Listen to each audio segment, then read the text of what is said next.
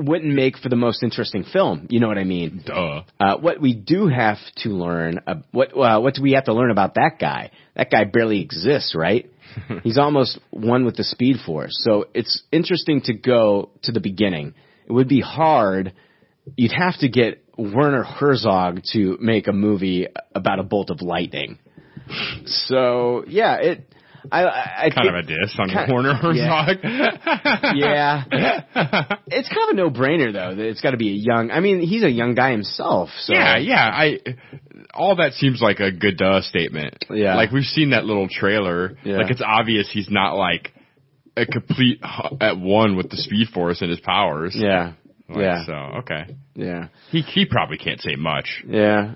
I don't know. It's just like one of those things. Like I guess where we watched in Batman v Superman, where you know he shows up and he's he's talking and he's got like that special suit on and Yeah, he's talking yeah. to Batman. It's like which Flash is that? Like which you know what I mean? Like Yeah. are we talking to like an older Barry or are we talking to you know like a younger Barry? It's like I guess he just I guess he kind of wanted to clear that up for people that didn't know. Yeah, I feel like that's an, in the. Are we talking about in Batman v Superman? Yeah, they show the video. Like we saw the video, Yeah. and he's in the the store on the like the little convenient store, you know, Yeah. security camera. And he we- visits Batman in the Vision. but he visits Batman Vision. But like that Vision, like where is he? Like Yeah, I feel like that's way further ahead than what we're seeing in Justice League. that's what I'm saying. yeah, yeah, yeah, yeah. So so you know, are we getting convenience store Barry, or are we gonna get like that version, which could be an older Barry? Mm. You know.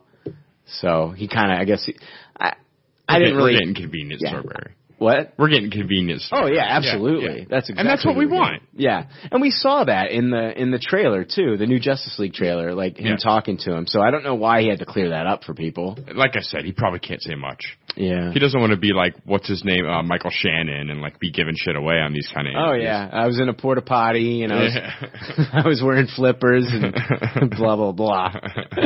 Oh man! All right, that's all I got for DC news. Uh, we're just burning through shit this week, Shit, man.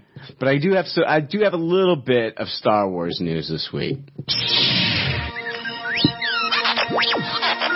Hey guys, what am I saying? You were supposed to be here with me, listening to Pop Culture Leftovers podcast. That's not true. That's impossible. I will uh, actually. You know what? I'm going to start off with this. I was going to talk about this later, but I, I started. I, I'm not as far into it as I wanted to get. Uh, I started listening to Star Wars Catalyst, a Rogue One novel. This is the prequel to um, what what we're going to be seeing in the prequel to Rogue prequel. yes, a prequel to Rogue One. So, uh, and I believe from what I'm hearing, it's b- by the time we're watching Rogue One. Mm-hmm. Jyn is eight years old in that film. Okay. And this takes place two months before Jyn is born. Oh. And we're introduced to, uh, let me read the synopsis here. Okay. War is tearing uh, the galaxy apart. For years, the Republic and the Separatists have been have battled across the stars, each building more and more deadly technology in an attempt to win the war. As a member of uh, Chancellor Palpatine's top secret Death Star project, Orson Krennic is determined to develop a superweapon before their enemies can. And an old friend of Krennic's, the brilliant scientist Galen Erso, could be the key. Galen's energy-focused research has captured the attention of both Krennic and his foes, making the scientist a crucial pawn in the galactic conflict. But after Krennic rescues Galen, his wife, Lyra, and their young daughter, Jyn, from the separatist kidnappers, the Erso family is deeply in Krennic's debt. Krennic then offers Galen an extraordinary opportunity to continue his scientific studies with every resource put utterly at his disposal. While Galen and Lyra uh, believe that his energy research will be used purely in altruistic ways, Krennic has other plans that will finally make the Death Star a reality. Trapped in their benefactor's tightening grasp, the Ersos must untangle Krennic's web of deception to save themselves and the galaxy itself.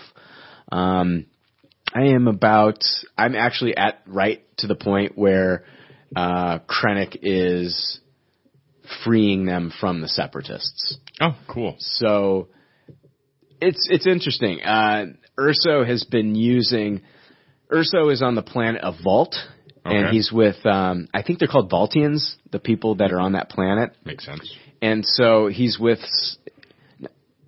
Is he on? No, he's not on. Ah, fuck! I'm already losing my train of thought. Anyway, he's at the. He does go to Vallt later on. Um, he's he's on a planet at first, and he's doing research with these aliens, and they're trying to uh, figure out kyber crystals. Kyber crystals hold a lot of power, and so one of these aliens gets a little piece of a kyber crystal, and so Galen's Galen Erso's research is all about making synthetic crystals. So they're not really kyber crystals. Um, and he's noticed that these these synthetic crystals that they have, he's trying to make it so that they can conduct a lot of power, and he's wanting to basically power systems like planets as you know just reusable energy that'll power the entire planet. So planets that are like way behind in science, like this will help them evolve. And um, And so it sounds like that science will also lead into the creation of the Death Star. exactly. So Do you like all this science? All this like let's get behind the scenes of the science of the Death Star type stuff? It's not all that though. It's not. I I, I kind of I kind of like it. They talk about the Geonosians in this and Yeah. like how they are involved in the Death Star plans. That's cool. um, Lots of prequel stuff. Lots of prequel stuff. Separatists Uh, yeah, but they mention uh, Count Dooku in this quite a bit. Oh, I mean, cool. Count du- Galen Erso knows who Count Dooku is, Hmm. and uh, it's interesting to hear about Count Dooku. Um, what's really cool is uh, Galen and Lyra. They're kidnapped by the Separatists, and they are sent to a prison on uh, this planet, and they they're separated from each other. So he's in a cell and she's in a cell, Mm-hmm. and she is like two months away from giving birth to Jyn. Oh wow. But it's a really cool love story. Like I, th- I think that this is setting up a love story between those two that the movie will not. Yeah. Like Lyra, who actually they finally showed her in the international trailer, so she is Ah. she is in the movie. We saw we, in the international trailer. You do see her talking to a young Jyn really quickly, um, but they set up like a really cool love story between these two. It, they talk about like she talks about the first time that she meets Galen Yeah. and